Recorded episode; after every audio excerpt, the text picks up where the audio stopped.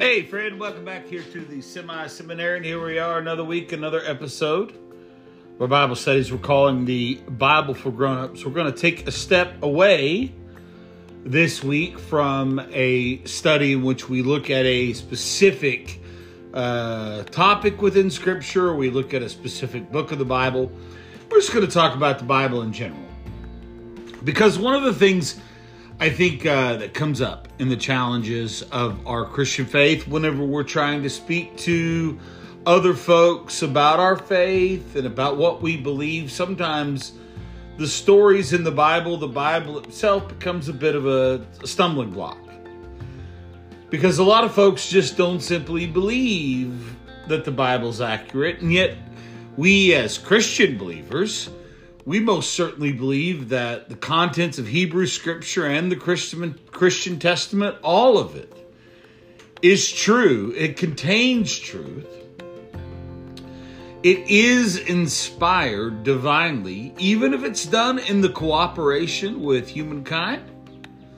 But it is divinely inspired, it is something special. So, if that's what we're to allowed to guide our faith, then Scripture should be priceless to us. So, what I'd like to do tonight is I'd like to talk about just the idea of whether the Bible can be relied upon. Is Scripture reliable? Is the truth, in other words, on the pages actually of the Word of God or are they the opinions, just the opinions of humankind? Well, I'm going to believe that. I'm going to hope to argue that inside the Bible itself, the books contain the truth of our living God. And this evening, today, whenever you're listening, I'd like to tell you why. And to do so, I'd like for us to actually turn to the New Testament, Christian scripture, to the second, the, the letter second letter of Timothy, verses 3, 16, and 17, the Bible says of itself this Scripture says, All Scripture is God breathed, and it is useful for teaching, rebuking, correcting, and training in righteousness, so that the man and the woman of God may be thoroughly equipped for every good work. The Bible says of itself that it is God breathed. The word God breathed, it comes from the Greek, uh, Greek word uh, theopneustos, and it means divinely breathed. It means given the inspiration by God. Theo, we got theology, the study of God. Pneuma, pneuma, pneuma, it means spirit. All scripture is God breathed. It's useful for correction, for training, for rebuking. God's word will give you, will give me everything that we need to fulfill everything that God will call us to do. But is it God's word? Again, I believe that it is. And so let's start tonight by looking at some facts about the Bible. Now, the Bible is an incredibly interesting book. Let's talk about some of the facts. Facts number one the book is the best selling book in the history of the world. In fact, number two, you may have heard this. Now, is also the result of the fact that it is the most selling book in the world. It's in the most bookstores in the world, in all fairness, but the book, Holy Scripture, is also the most shoplifted book in the world. Now, truthfully, the Bible isn't one book, it's actually 66 different books wrapped into one. And the Bible, 66 books, in my version, the, the, the NIV, the one I like to preach out of, it actually contains 773,692 words. And it would take the average person about 70 hours to read the book aloud. Now, what's amazing about the Bible, the Bible's written by all sorts of different people. It's written by politicians, by statesmen, by farmers, by shepherds, by peasants, by musicians, by poets, even by tax collectors. The Bible's also written from many, many different places. The Bible was written historically by Moses in the wilderness and by Jeremiah in the dungeon. It was written by Luke while traveling, Paul while he was in prison. It was written by John while he was in exile on the Isle of Patmos. This book it was written from 13 different countries on three different continents Asia, Africa, and Europe. And it was written in three different languages Hebrew, Greek, and Aramaic. And what's amazing is, even though the Bible was written from people from all different walks of life, and over the span of about 1,500 years, it has amazing accuracy and consistency when it comes to the message about the character, the nature of God, and God's plan for humankind. The Bible is the Word of God.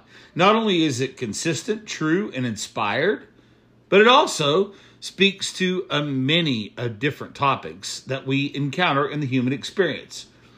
Topics in Scripture include everything from marriage, divorce, remarriage, adultery, sex, lust, greed, guilt, materialism, generosity, healing, hope, forgiveness, parenting, prayer, friendship, pride, obedience, heaven, hell, lying, murder, suicide, rape, fears, doubts, miracles, love, hate, money, criticism, creation, government, submission, rebellion, peace, leadership, comparisons, joy, discontentment, patience, faithfulness, enjoying life self control disasters, injustice, demons, angels, discipleships, discipleships, dis, uh, uh, disciplines, fasting, honor,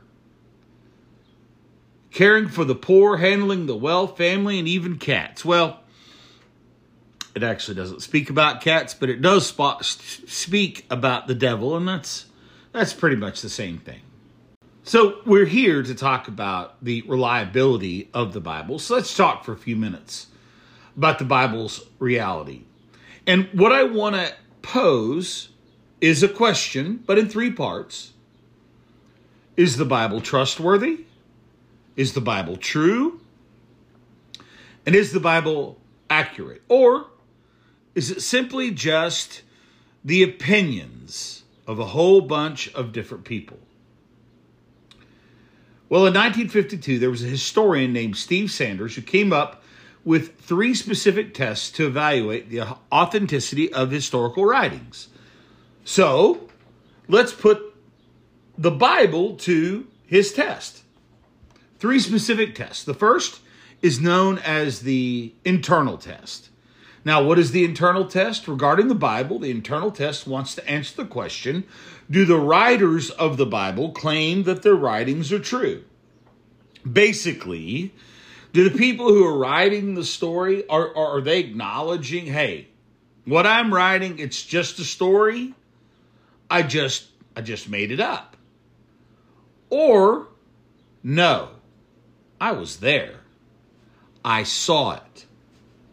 And this, what I'm writing, is accurate.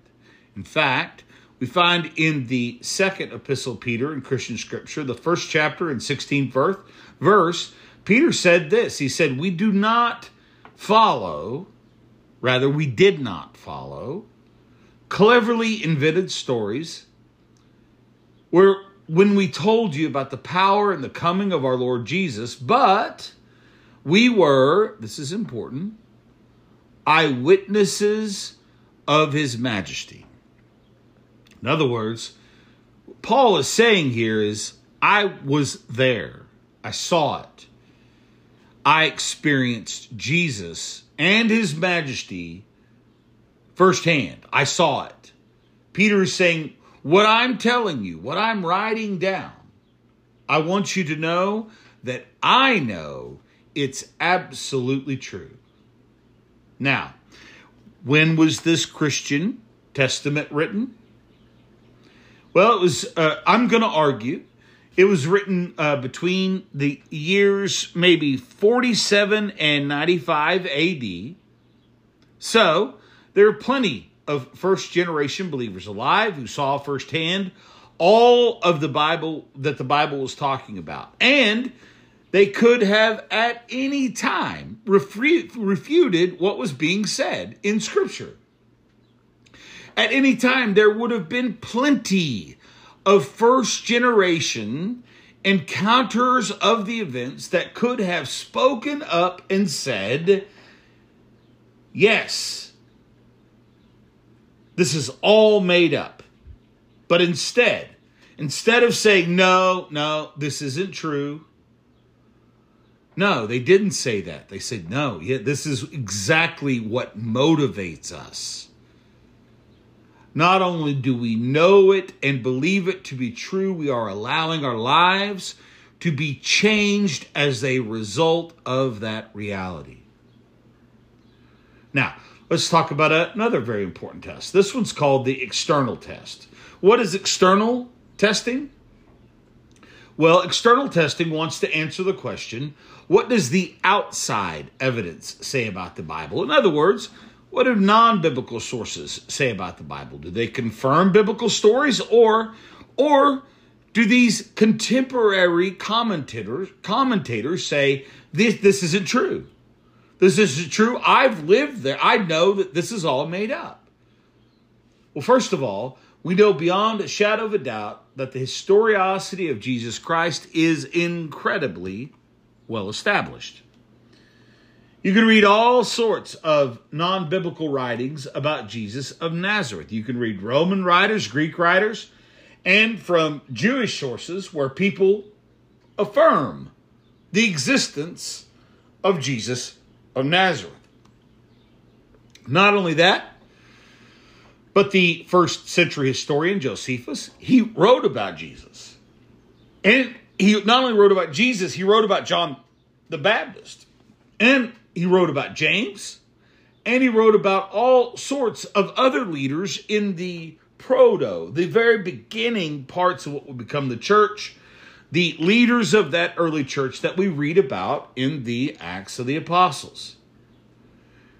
Now you might say, okay, so we've obviously got other historical writings that affirm so much of what's happening in the Bible, but what about archaeology? Well, truthfully, for years, many Bible critics actually discredited the Bible because they said archaeological discoveries simply just don't support Scripture. And in many cases, I'll be honest, they had a valid statement. But in the 20th century, we find all sorts of archaeological finds. Many of these claims actually to discredit the Bible have now been reversed. Now here's the absolute truth what I what I personally believe. Right? While we cannot accurately say that archaeologically completely and fully proves the authority of the Bible, it is fair to say that archaeological evidence has provided external confirmations for literally hundreds of statements of truth that we find in the Bible. Over and over and over and over again, we are now finding archaeological discoveries that confirm truth of what Scripture says. In fact, I love what Nelson Glueck says. He's the former uh, president of the Jewish Theological Seminary, one of the uh, seminary, one of the great all-time archaeologists. He says this, and I think for me, this is uh, this is completely comfortable with where I'm at. And it may be stated categorically that no archaeological discovery has ever been produced to controvert biblical reference. Now, if you're a believer and you're hoping that we're going to conclude the Bible is reliable, that is very, very good news. When we put the Bible to the external test. Let's talk about the third test. It's called the bibliographical test. What does a bibliographical test try to accomplish? It wants to find out how well the original doc- documents translated today. For example, there's only one original manuscript, right? Then people made copies of them. That's what keeps them from being original. And sometimes, sometimes they'd make tons of copies. Sometimes they wouldn't make very many copies of these books at all. Now, let's talk about how copies were made in Hebrew scripture. And I think this is even more conclusive if you ask me.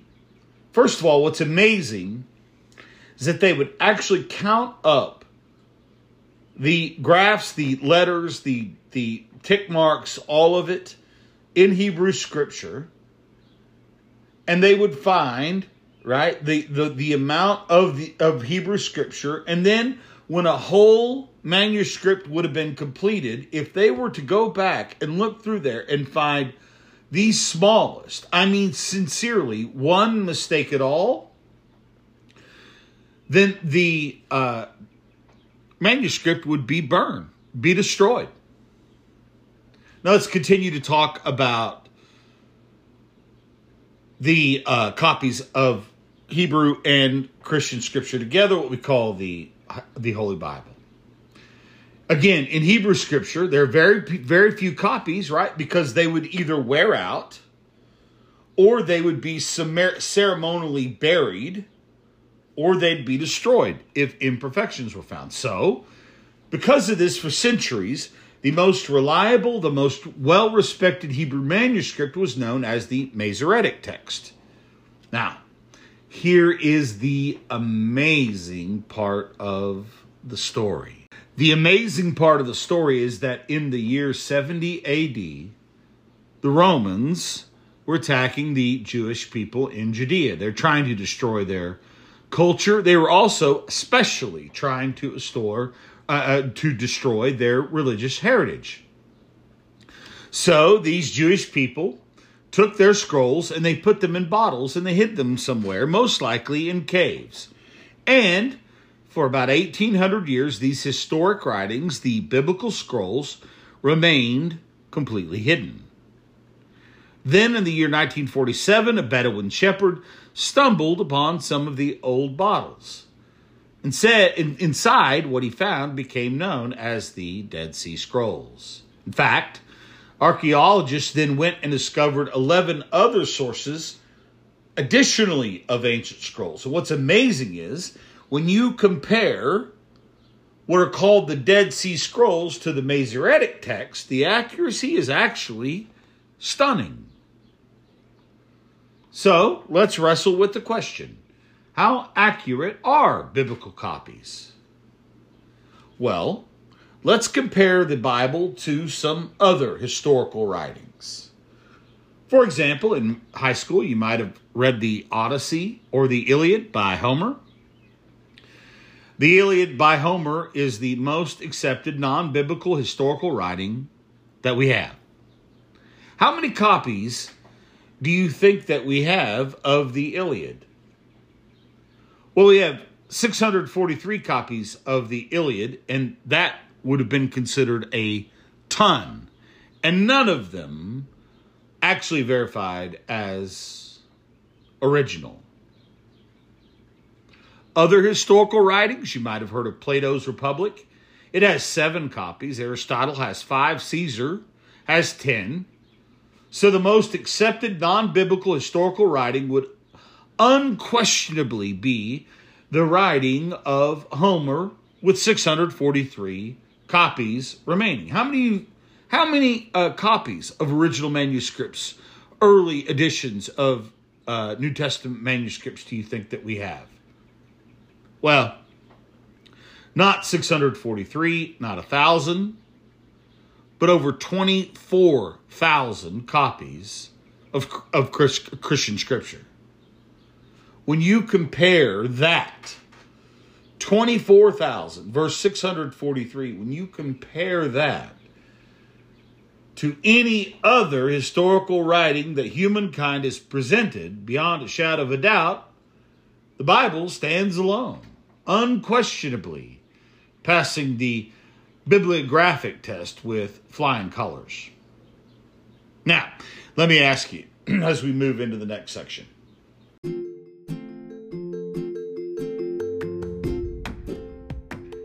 Hey, listen, if you've made it this far, first of all, thanks for making it this far. I hope that you're enjoying it. Hope you'll enjoy this second half. But I'd just like to take one second just to ask if you could do me a favor. If you are enjoying the semi seminarian, if you like what we're doing here, if you could, if you could like us, whatever platform, if you're on Spotify or Apple or Stitcher or whatever your platform is, if you could like us and follow us. And if you have the opportunity to maybe give us a review, like on Apple Podcasts, we would certainly really appreciate it. That really helps get the Bible study message out to better to more people because the algorithm stuff I don't really understand it all, but I've been told it helps. So if you could help me, I would certainly appreciate it. Listen, I'm not going to take up any more of your time. We're going to go right back to our story. Now, how many of you like predict predicting what's going on in a movie? Because I do. You know, he did it, she did it. It's going to go this way. I love predictions and when I read scripture, one of the things that amazes me most to see in Hebrew scripture as a Christian believer are predictions that we call prophecies. Think about hundreds and hundreds and hundreds of years ago. The Hebrew scripture would prophesy or predict what would take place either in Christian Testament times or even centuries later, maybe in modern times, maybe still in the future. And people would say, hey, this is going to happen. And we Christian believers believe many of those things actually did happen, and many of those things will continue to happen. I want in just a few moments to show you uh, some of the prophecies that we Christian believers find fulfilled in Hebrew scriptures about the character of Jesus of Nazareth one of the dozens and dozens of prophecies, there was a group. it was actually, this is, you guys are going to love this, I think. There was a professor by the name of Peter Stoner. Can you imagine? Can you imagine going through your whole life with your name Stoner? Then being a professor and being Dr. Stoner? Well, anyway, imagine uh, he took uh, 12 of his classes including 600 students, and they wanted to see what the likelihood of some of these prophecies would be if they were actually fulfilled, like in probability terms. For example, it would be prophesied that Jesus would be born at Bethlehem. And so, about the time of Jesus' birth, what were the odds of a person born in Bethlehem? They put a number to it. Well, they did this with eight specific prophecies of Jesus. Then they turned in the, their numbers to this group of people, kind of governing board of statistics, who gave their stamp of approval, and they said, yes, these statistics are accurate, they're acceptable. The methods in which these numbers were calculated are legitimate. And they took eight of them and they put them together and they said, What are the odds of these eight specific things happening to one particular individual? And let me tell you, let me say this slowly. The odds were just one and 10 with 17 zeros behind it that would be the chances of eight specific prophet, uh, prophecies of the dozens being fulfilled in the life of Jesus. One in 10 with 17 zeros behind it. Now, you might say, and I don't blame you, what does any of that mean? Okay, so what's the likelihood of that actually happening? And I found an illustration that I think you, I hope that you might absolutely be able to envision. Okay, so let's put a visual to 10 with 17 zeros behind it. It would be imagine uh, a silver dollar. Imagine taking that silver dollar with a Sharpie pen and marking a big, big red X on that one specific silver dollar and then dropping it somewhere, anywhere within the geographical boundaries of the entire state of Texas. Okay? It could be around Austin, it could be Lubbock, Dallas, Houston, Beaumont, anywhere in Texas, in a field, on a highway, in a city, anywhere at all, and then dumping two feet of silver dollars over the entire state of Texas. All over Texas. And there's only one coin in those in the entire of all of them, only one coin in the two feet of sil- silver dollars covering the whole state. And then blindfolding one person and saying, Go find it. And you can wander, you can walk, you can walk anywhere you want. You can walk for days, weeks, months.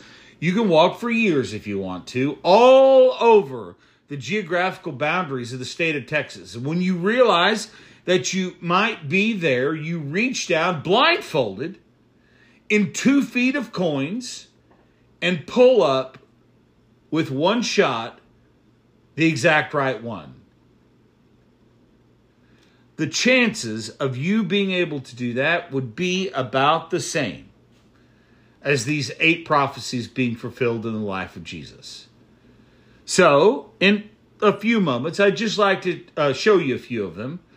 I want you to feel the power. I want you to feel the emotion. Pay very, very careful attention to the words that are prophesied years and years, uh, hundreds of years, before it actually became true in the life of Jesus of Nazareth. Let's look at a few of the prophecies that we Christian believers that God fulfilled in the life of Jesus Christ.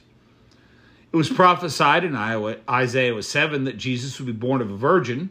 The virgin will be with child and will give birth to the son. And in the first chapter of Matthew, that was fulfilled. Micah chapter 5 prophesied that Jesus would be born in Bethlehem. It was fulfilled in Matthew 2 prophecy of Isaiah, the, the 11th chapter of his prophecy, says Jesus would be anointed by the Spirit. That's fulfilled in Matthew chapter 3. See, your king comes to you, righteous, having salvation, gentle, and riding on a donkey. And in the 12th chapter, the apostle John's gospel message, it was so. Psalm 41 said Jesus would be betrayed by a friend, even my close friend, whom I trusted has lifted his heel against me. And in the 26th chapter of Matthew, that prophecy was fulfilled. Now the betrayer had arranged a signal with him. The one I kiss is the man, arrest him. Going at once to Jesus, Judas said, Greetings, Rabbi, and kissed him. Hebrew scripture said that Jesus would be silent before his accusers the Christian Testament showed this prophecy to come true. Isaiah 50 said that the Messiah would one day be beaten and spat upon. Matthew 26 shows this horrible prophecy to become accurate. Concerning Jesus, we Christian believers believe in Psalm 22 said they would one day cast lots for his clothing, and in John 19 that was fulfilled. Psalm 118 showed that one day he would rise again. I will not die, but live, and will proclaim what the Lord has done. The Lord has chastened me severely, but he has not given me over to death. And we find in the 16th chapter of the gospel account, according to Mark, that coming true. And some of these things that we think about, that we've learned, that we've been challenged with, right? First of all, we, we, we've learned that the Hebrew scripture, the Christian Testament, you might think of them as the Old, the New Testament. Well, has a total of 40 authors, right? And so, as they began to sit down, they began to write the words of God. If you take all these books and you cross reference them, what you're going to find is absolute 100% congruity. Now, there is a big, big difference in congruity and an idea of moral consistency. Because, friends, the Hebrew scripture and the Christian scripture are both a product of a relationship between the divine and humankind, and the implications of which are that there is much of the Bible that is do not go and do likewise. And I think that's often where people stumble because they believe that every action that we find in the characters of the Bible is the right and true action. And that's not always the case. Often we find heroes in Scripture still being human, still trying to take matters into their own hands, still not trying to rely on God, still not having a faith that will endure. And those stories are there. Not that we are to mimic them, we are to learn from them. So there's really nothing that conflicts. It's interesting. So when you think about the fact that they all come from different backgrounds, different walks of life, they all wrote them at different times, different seasons, different audiences, and yet it's still all congruent. We've also learned that there are multiple prophecies in God, God's word, and that when God began to speak to the authors, the human authors of Holy Scripture, and they sat down to write the actual words of God and what it was that God had breathed into them. What they did was they sat down to write it and they were predicting future events that we believe have come true. With 100% accuracy, at least so far.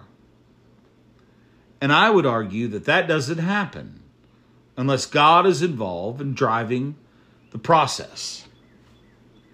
We've also learned that there, out of all of these authors, all of the people that have taken this test, they've reproduced it. The people have sacrificed their time.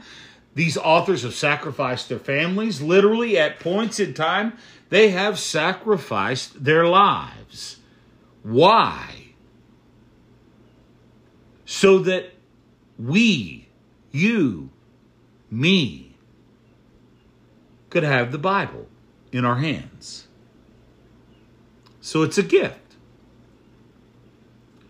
So, my question is as we have a reliable source of God's interaction with humankind into the world, we have that readily available to us. We have to ask ourselves, what are you going to do with it?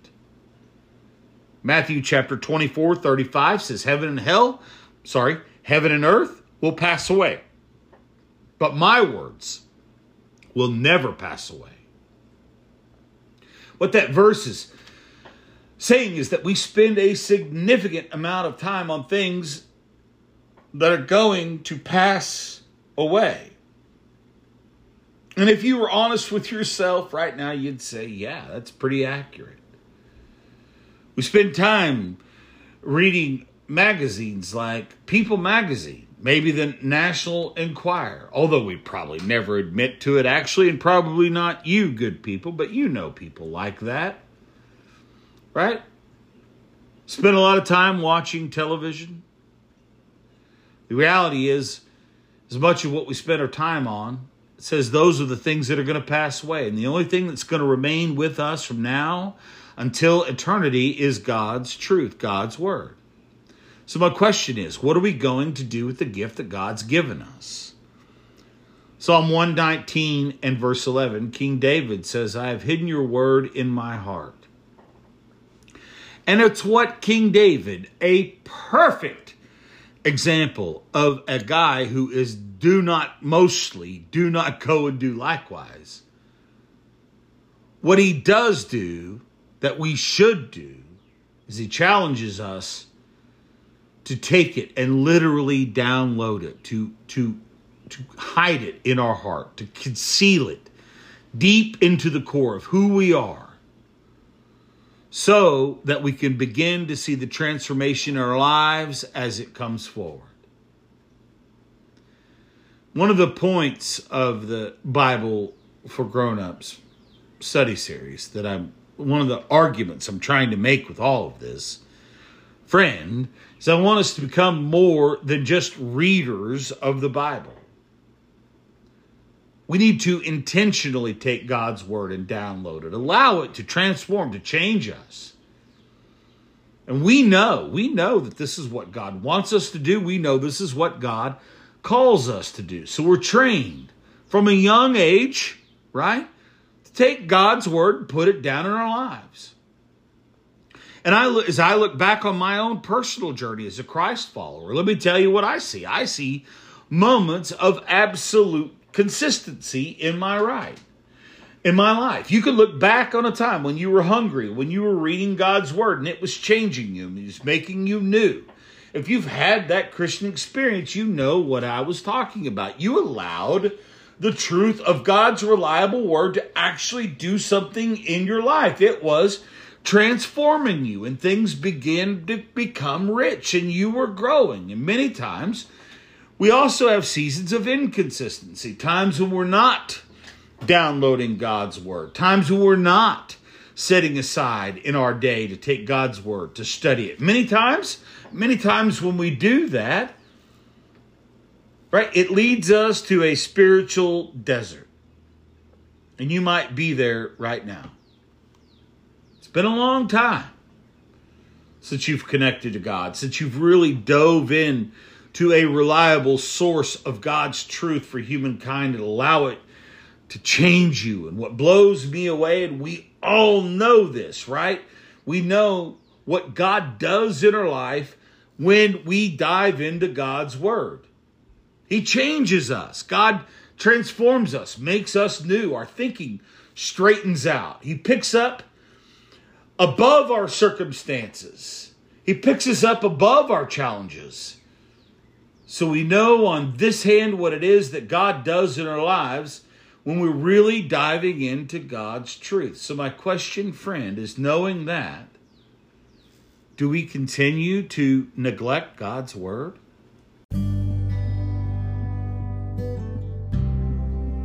Hey, friend, I hope you enjoyed that episode of the Semi Seminarian. I think it's. I think it's a significant thing in our world today because I think so many Christians, people that call themselves Christians, people people that with good hearts want to be, think of themselves as Christians, but find themselves rudderless because because they haven't decided whether the rudder that's on their boat is reliable or not. Something has come across in their experience. It's called life. And we have this experience where where we just take scripture at face value, just as a simple reader. We don't really dive in to the truth contained within the stories. Some of those stories encouraging us forward, others reminding us of a warning that comes with the consequence of sin diving into those stories and allowing those stories to actually have an impact on our life. And we're robbed. We're robbed of the spiritual Christian experience because somewhere along the line we've we've just decided that what we can learn from God's word isn't reliable. And I hope that this episode has shown you, friend, but that's simply not true. Anyway, it's something to think about. And until next week, I hope you're blessed. Be well.